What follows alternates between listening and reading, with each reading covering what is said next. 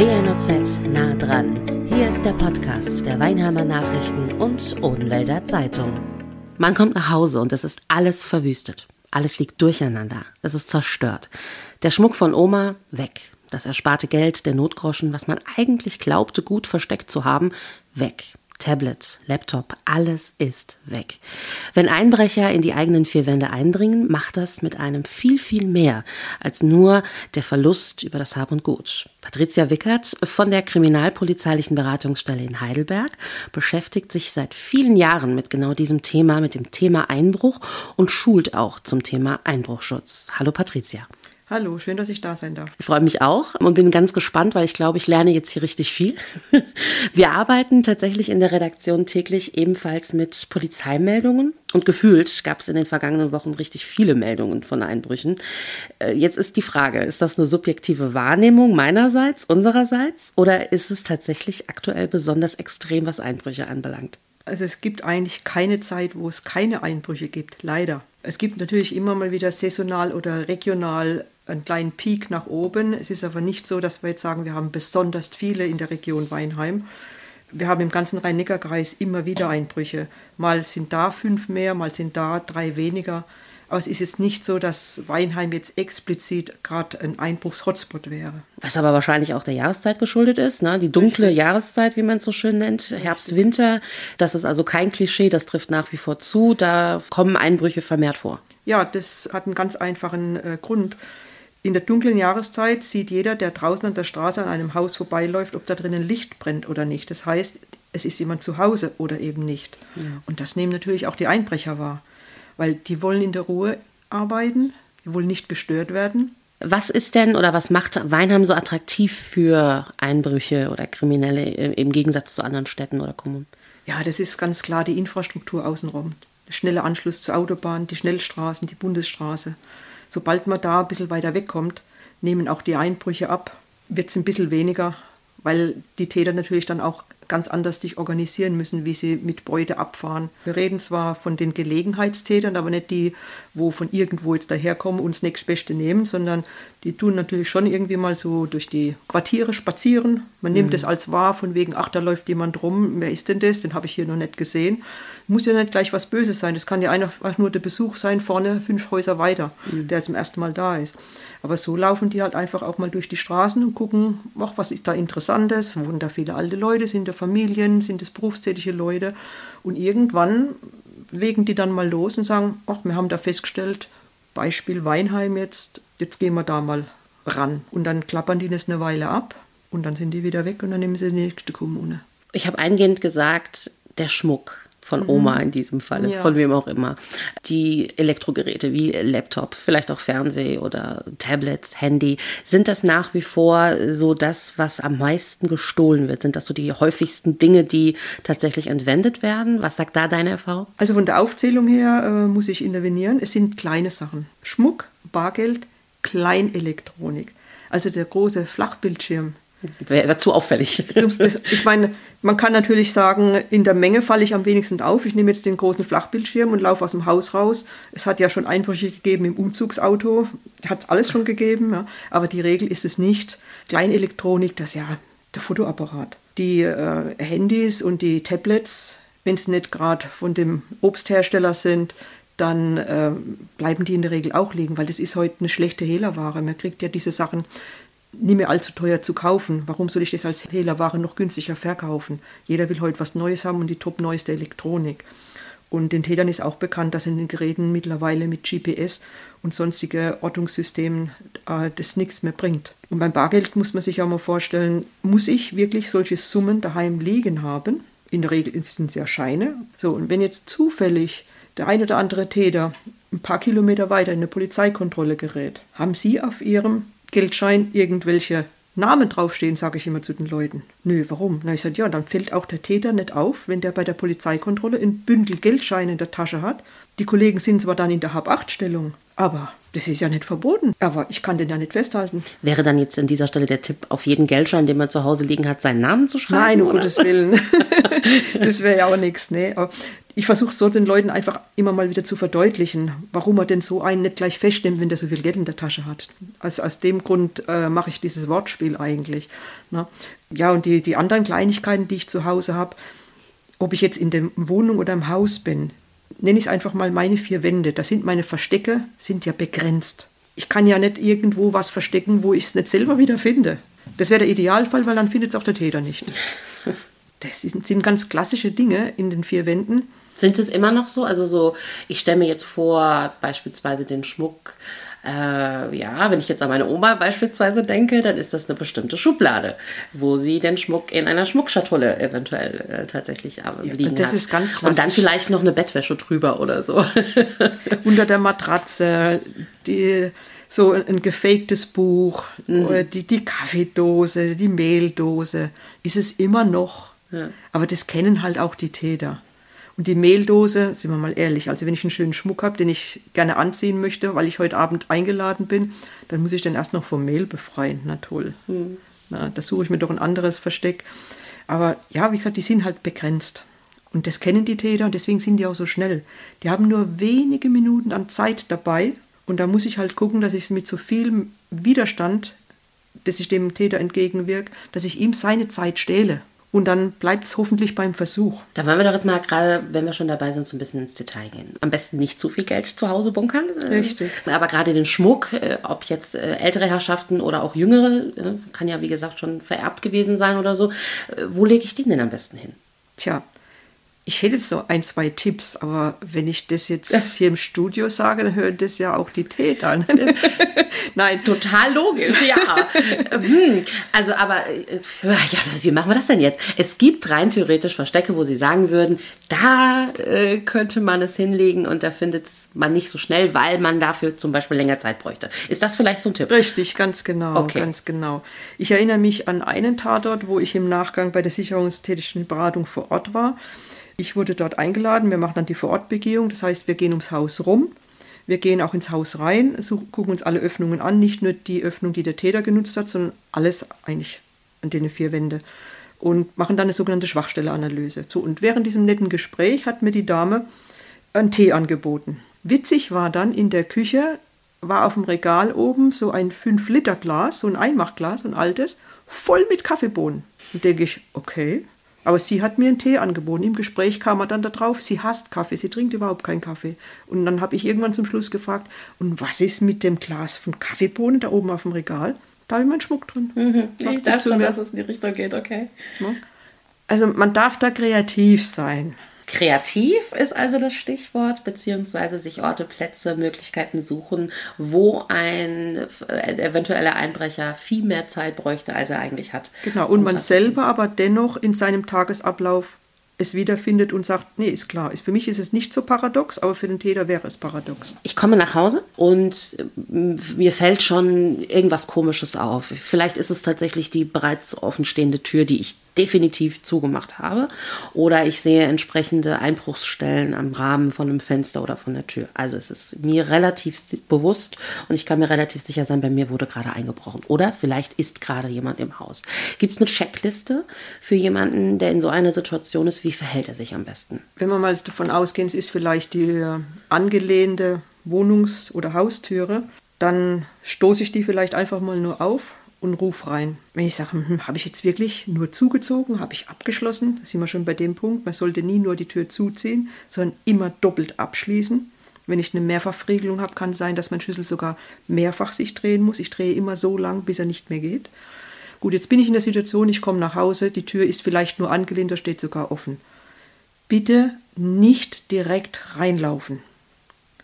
Nicht nur, dass man da selber zum Spurenvernichtungskommando würde, das wäre aber in dem Moment, glaube ich, noch verkraftbar. Viel schlimmer fände ich es, wenn der Täter vielleicht noch drinnen ist und die Bewohner dann den Kontakt zum Täter kriege.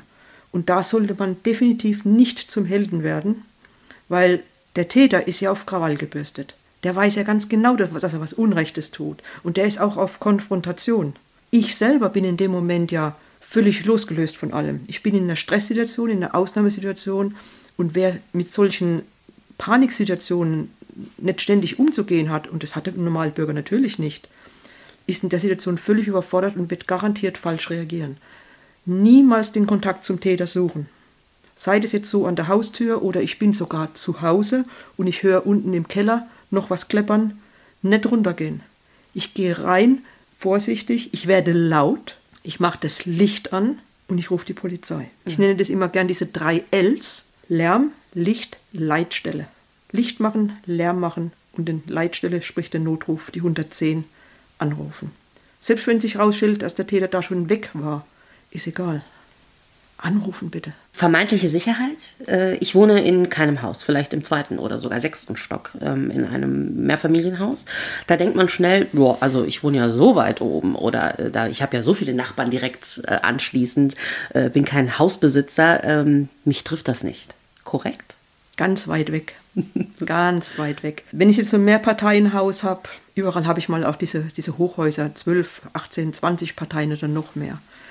Und jeder denkt von wegen, wenn ich ganz weit oben wohne, da bin ich am sichersten, bin ich von allem weit weg. Weit weg gefehlt, sage ich da nur. Der, der am obersten ist, ist am gefährdesten. Okay, warum? Und wenn dann in den Mehrparteienhäusern oft dann die Flure noch abgewinkelt sind, die hinterste Ecke ist für ihn die sicherste. Er ist da oben, hat ständig ein Ohr am Fahrstuhl oder an der Treppe und sobald er hört, taps, taps, taps, kann er sein Werkzeug auf die Seite legen, läuft die Treppe runter, sieht dich aus der Treppe, guten Tag. Und ich denke, es ist vielleicht Besuch vom Nachbarn. Ganz genau. Okay, verstanden. Ja, klar. Total logisch. Aber man denkt eher so, ich bin sicherer, wenn ich irgendwo in einem Nee. Mehrfamilienhaus Also lebe, unser. Tipp ist dann immer für Leute, die im Mehrparteienhaus so weit wie oben wohnen, da muss die Wohnungstür sicher sein. Da muss sie gut sicher sein, so wie eine Haustür. Was ist denn sicher in diesem Fall? Wir haben so Widerstandsklassen, die nennen sich Resistance Class, ganz kurz RC. Und die Sicherheitsklasse RC2 oder die Sicherheitsklasse RC3, das ist das, was wir empfehlen für die Türen, aber auch für die Fenster, da kommen wir nachher nochmal drauf. Bei den Türen bedeutet das, ich habe hier eine Mehrfachverriegelung drin, ich habe hoffentlich auch einen Profilzylinder drin, der einen Bohr- und einen Ziehschutz hat. Und wenn ich mir so eine Tür einbauen lasse, dann habe ich auch auf der Rückseite, wo die Scharniere sind, das nennen sich die Bänder, eine Bändersicherung. Das kann innen drin sein, im Falz, wenn ich die Tür öffne, dass da hinten dann auch nochmal so Bolzen dann äh, zu sehen sind. Oder dass da so eine Verkantung ist, die ich selber nicht wahrnehme, weil die sich miteinander mehr verkantet in dem Moment, wo ich die Tür schließe. Grund ist folgender. Wenn ich ein Fenster der Tür habe, baulich bedingt, ist in dem Rahmen immer ein Luftspalt. Und genau dieser Luftspalt kommt dem Täter zugute, wenn er anfängt zu hebeln, wenn er mit seinem Werkzeug in den Rahmen innen reinkommt. Wenn ich aber diesen Hohlraum ringsrum im Rahmen durch Mehrfachverriegelungen und Verbolzungen stabilisiere, kann ich eine feste Tür, einen festen Fensterrahmen, wo ich glaube, dass er fest ist, der kriegt, wenn er diese Verriegelungen nicht hat, eine Dynamik wie ein Blatt Papier. Habe ich die Verbolzungen drin, ist es stabilisiert und er kommt mit Hebeln nicht weiter. Die Wohnung gehört mir aber gar nicht. Ich besitze auch gar nicht viel und mein Vermieter möchte das nicht übernehmen. Habe ich also Pech gehabt jetzt als Mieter? Oder wie ist das? Äh, jein, jein. Mein, ich möchte jetzt einmal den Spruch aufgreifen, ich habe ja auch nicht viel. Äh, die Täter äh, wissen ja nicht, dass bei mir nichts zu holen ist. Der Schrecken, dass der jetzt bei mir drin war, den habe ich trotzdem. Und die Enttäuschung der Täter, dass er bei mir nichts gefunden hat, hat er dann auch trotzdem. Aber er war drin. Und der Spruch, my home is my castle, der kommt ja nicht von ungefähr. Es sind meine vier Wände.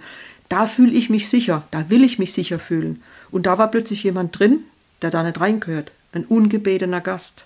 Also wir haben äh, guten Viertel der Leute, die sowas erleben mussten. Das muss gar kein vollendeter Einbruch, sondern allein nur der Versuch, dass ich die Spuren sehe, dass die Tür angelehnt war, reicht schon, dass die sagen, oh Gott, in meinen vier Wänden war jemand drin. Die kriegen so einen Schock. Ja? Und es ist nicht einfach nur von dieses kurze Erschrecken, sondern es ist ein richtig tiefer Schock. Der sitzt tief. Und fast ein Viertel der Leute, die halten das über einen Monat lang nicht aus und sagen, ich muss ausziehen. Wenn man sich jetzt vorstellt, ein junges Pärchen, Bauherren, frisch gebaut oder frisch gekaufte Eigentumswohnung, haben viel Geld hingelegt und haben das Erlebnis haben müssen mit so einem Einbruch und dann verkaufen die. Ist das dann die Angst vor der Einbrecher kommt nochmal, weil er weiß ja, es ist bei mir leicht einzubrechen? Oder ist es die, dieses, es ist jemand in meine Privatsphäre eingedrungen, was überwiegt an dieser Stelle? Oder ist es beides? Ich denke, es ist schon ein Stück weit beides, wobei das Erstere äh, bei mir ist leicht einzubrechen. Da kommen wir ja dann als kriminalpolizeiliche Beratungsstelle ins Spiel, wo wir den Leuten dann die Schwachstellen aufzeigen und man kann ganz, ganz viel machen. Wenn was kaputt ist und es muss erneuert werden, dass man dann gleich das Richtige einbaut als neues Teil, aber ich muss nicht alles erneuern. Ich kann ganz, ganz viel in Nachrüstung machen. Natürlich kostet Sicherheit Geld. Das Eindringen in die Privatsphäre, ich denke, das ist das Massivste. Wo die Leute dann wirklich sagen von wegen, boah, das, das geht mir so tief an die Seele die kriegen das nicht verarbeitet. Da gibt es mittlerweile auch Mittel und Wege, wo man da was machen kann. Wie zum Beispiel? Wir haben im Rhein-Neckar-Kreis eine ganz besondere Beratungsstelle. Die Beratungsstelle und Koordinierungsstelle Rhein-Neckar-Kreis, ganz kurz BECO Rhein-Neckar heißt die. Mhm. Das ist so ähm, eine Beratungsstelle, die über die Präventionsvereine und Kommunen teilweise finanziert ist. Das ist so für diese Grauzone, wenn ich sonst Beratungsstellen hier in der Fläche sehe, dann das psychologische Beratungsstellen. Drogenmissbrauch, Gewalterfahrung, sexueller Missbrauch, die ganze Bandbreite. Aber die Erfahrung für schwere Lebenslagen, die werden da nicht abgedeckt. Die bemühen sich zwar auch, aber hier haben wir praktisch eine Lücke füllen können mit der Beko Rhein-Neckar, äh, wo die Leute sich dann hinwenden könnten. Und die Beratung dort findet dann entweder telefonisch oder direkt statt, mit einer oder mehr, mehreren Sitzungen. Oft hilft es schon den Menschen, einen Knopf in sich zu finden, den sie umstellen müssen, um damit besser umzugehen. Es macht das Ganze nicht ungeschehen, aber ich kann lernen, dadurch besser mit umzugehen, es zu verarbeiten. Und die fehlende Verarbeitung ist mit Sicherheit oft der Grund, warum die dann wegziehen oder versuchen, aus dem Eigenheim plötzlich Fort Knox zu machen. Was sind denn so die ersten Dinge, die, die ihr so mit an die Hand gebt und sagt, bitte vergesst das nicht? Vielleicht will man sich ja nicht unbedingt direkt immer per se bei einer Beratungsstelle melden. Richtig. Scheuen sich bestimmt viele Menschen vor, weil sie sagen, äh, brauche ich nicht, was wollen die denn mir helfen? Ja, ja. Ist ja schon zu spät, bei mir ist ja eingebrochen worden oder so. Was raten wir solchen Personen? Zu sich jetzt selbst erstmal ehrlich zu sein und nicht alles einfach wegzuschieben. So von wegen, ich nehme jetzt mal ein anderes Beispiel, dem Knie zwickt gerade irgendwas, ich habe mich kurz vertreten, das wird schon wieder. Drei Wochen später habe ich ein dickes Knie, hey, wäre ich gleich zum Arzt gegangen, hätte es behandeln können. Ja, einfach dann auch zu gucken, wenn sie dann das schnellstmöglich angehen mit den Handwerkern, immer wieder drüber reden, auch mit Freunden und Bekannten. Und wenn nochmal was hochkommt, wo sie nicht mit klarkommen, auf jeden Fall auch nochmal gerne bei uns anrufen wenn dann, da kommen meistens dann auch mal übertriebene Vorstellungen mit der Sicherung. Und da merken wir dann auch, dass die Leute da immer noch voll in dem, in dem Taumel drin sind. Es kann einen beruhigen, wenn man eine gute Versicherung hat, aber das reicht halt nicht. Viele sind ja emotional sehr aufgewühlt, wenn sie die Einbruchsspuren am Fenster oder Türrahmen sehen. Das reicht oft auch schon. Aber dann haben die alles richtig gemacht, dass es nur bei diesen Spuren blieb weil es nicht reingeschafft hat, weil die Mechanik Gott sei Dank da war, weil ich vielleicht in der Umgebung am Haus so mit viel Licht gearbeitet habe. Mhm. Oder weil ich eine aufmerksame Nachbarschaft habe. Und das alles hat ihn gestört. Und dann ist er weg. Was war denn, du machst es ja noch schon etliche Jahre, erfahrungsgemäß so das Heftigste, was du bis jetzt erlebt hast? Also sowohl mit Blick auf, das war ein krasser Einbruch, die Wohnung war fast leer oder das Haus. Oder das war die heftigste Reaktion von jemandem, bei dem eingebrochen wurde. Kannst du dich da an irgendwas Extremes vielleicht sogar erinnern? Ja, ich könnte da zwei Beispiele nennen. Das eine Beispiel, äh, da ist nicht allzu viel passiert. Es waren nur Einbruchsspuren an der Terrassentür. Äh, die Täter waren auch am Kellerschacht, im Kellerschacht drin. Aber sie sind dann wohl gestört worden, sind über den Kellerschacht auch nicht ins Gebäude reingekommen. Mhm. Aber die Familie war natürlich total aufgelöst.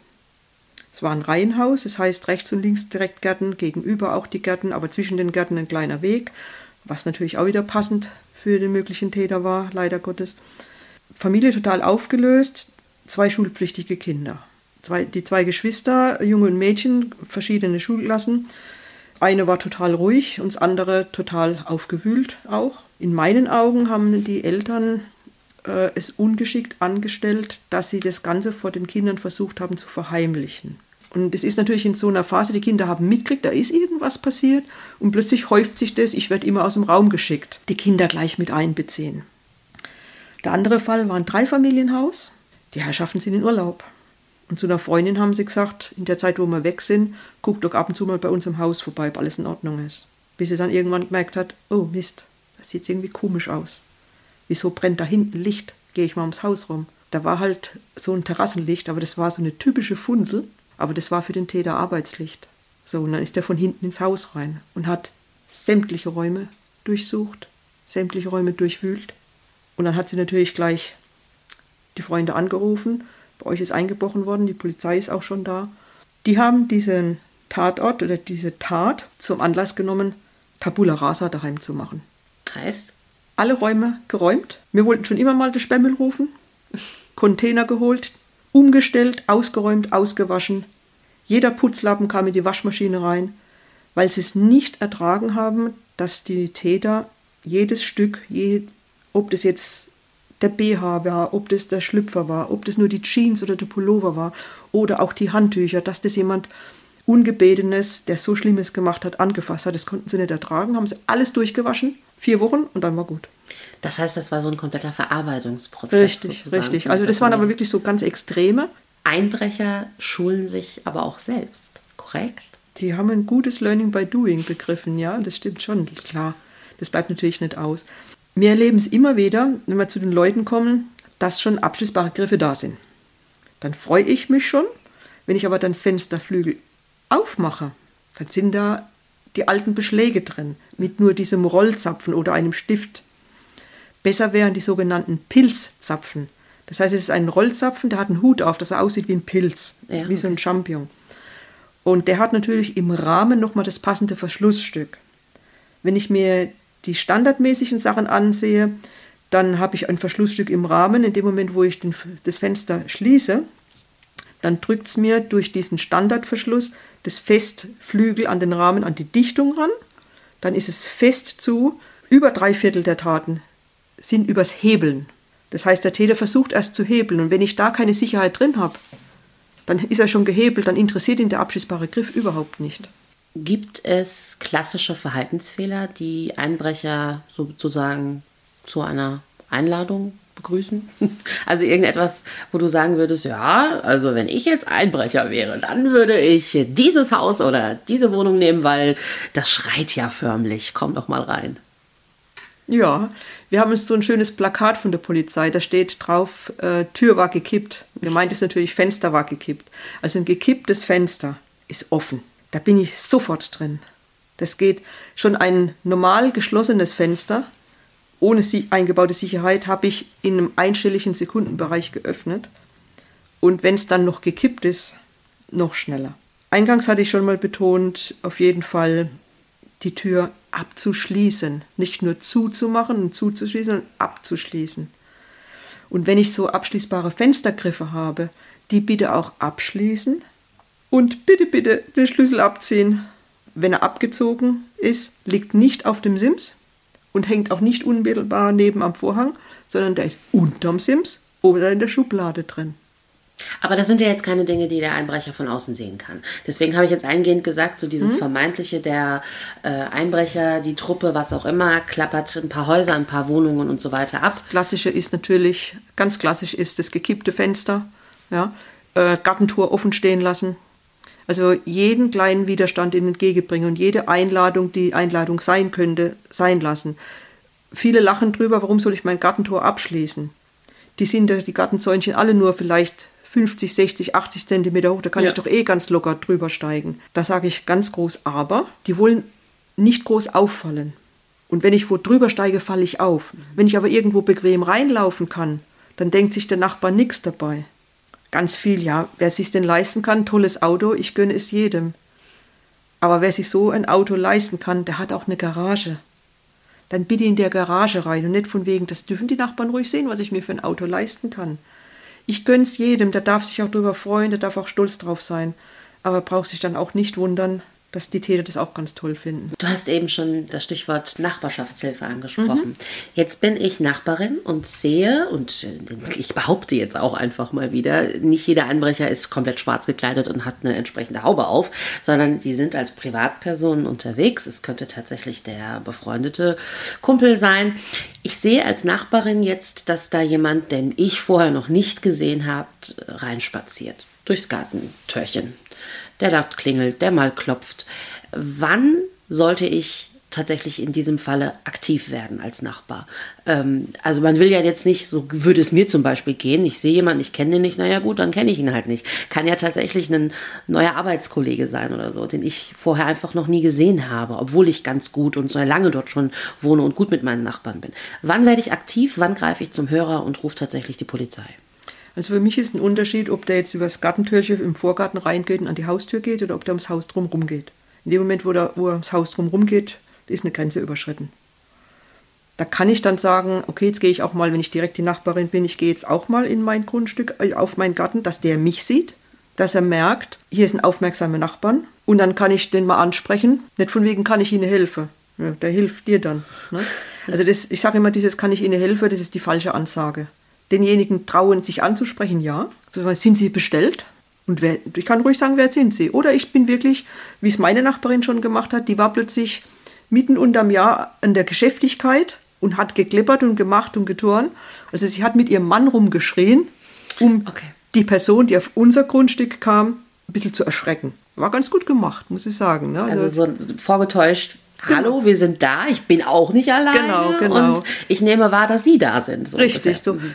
Ja, Herbert, jetzt komm doch mal runter, ich komme doch nicht klar. Und ich glaube, drüber bei Wiggertz, du musst auch mal geholfen werden. So, ups. Wer sich nicht traut, auf die Person direkt zuzugehen, darf ruhig so eine Finde machen. Wie reagiert er, wenn ich das und das mache? Was nachher dann, wenn sie die Polizei angerufen hat, was sie dann auch gleich gemacht hat, und dann ist sie rein und hat dann die Kollege gerufen von mir, dann konnte sie sehen, wie hat der reagiert.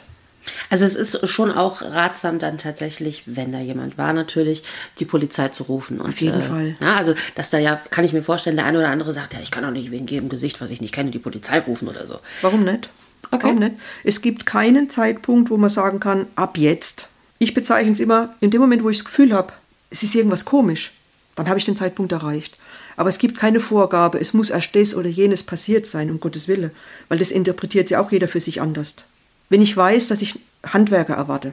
Wir hatten vor drei Jahren einen Dachschaden, also unser Haus, nicht ich. und äh, da hat der Dachdecker dann, äh, der kam zum Angebot machen und ähm, da haben wir gesagt, ja, müssen wir jetzt Termin ausmachen, wenn er dann am Dach arbeitet und auf der Dachterrasse. Dann sagt er, nee, das ist ja kein Problem, er muss ja nicht rein, er arbeitet nur außen. Da habe ich gesagt, stopp. Sie arbeiten auf unserem Grundstück nur, wenn von uns jemand zu Hause ist. Ich kann dir aber noch ein Beispiel nennen. Tatsächlich im Bekanntenkreis, da war genau das der Fall. Eine Firma engagiert für die Dacherneuerung.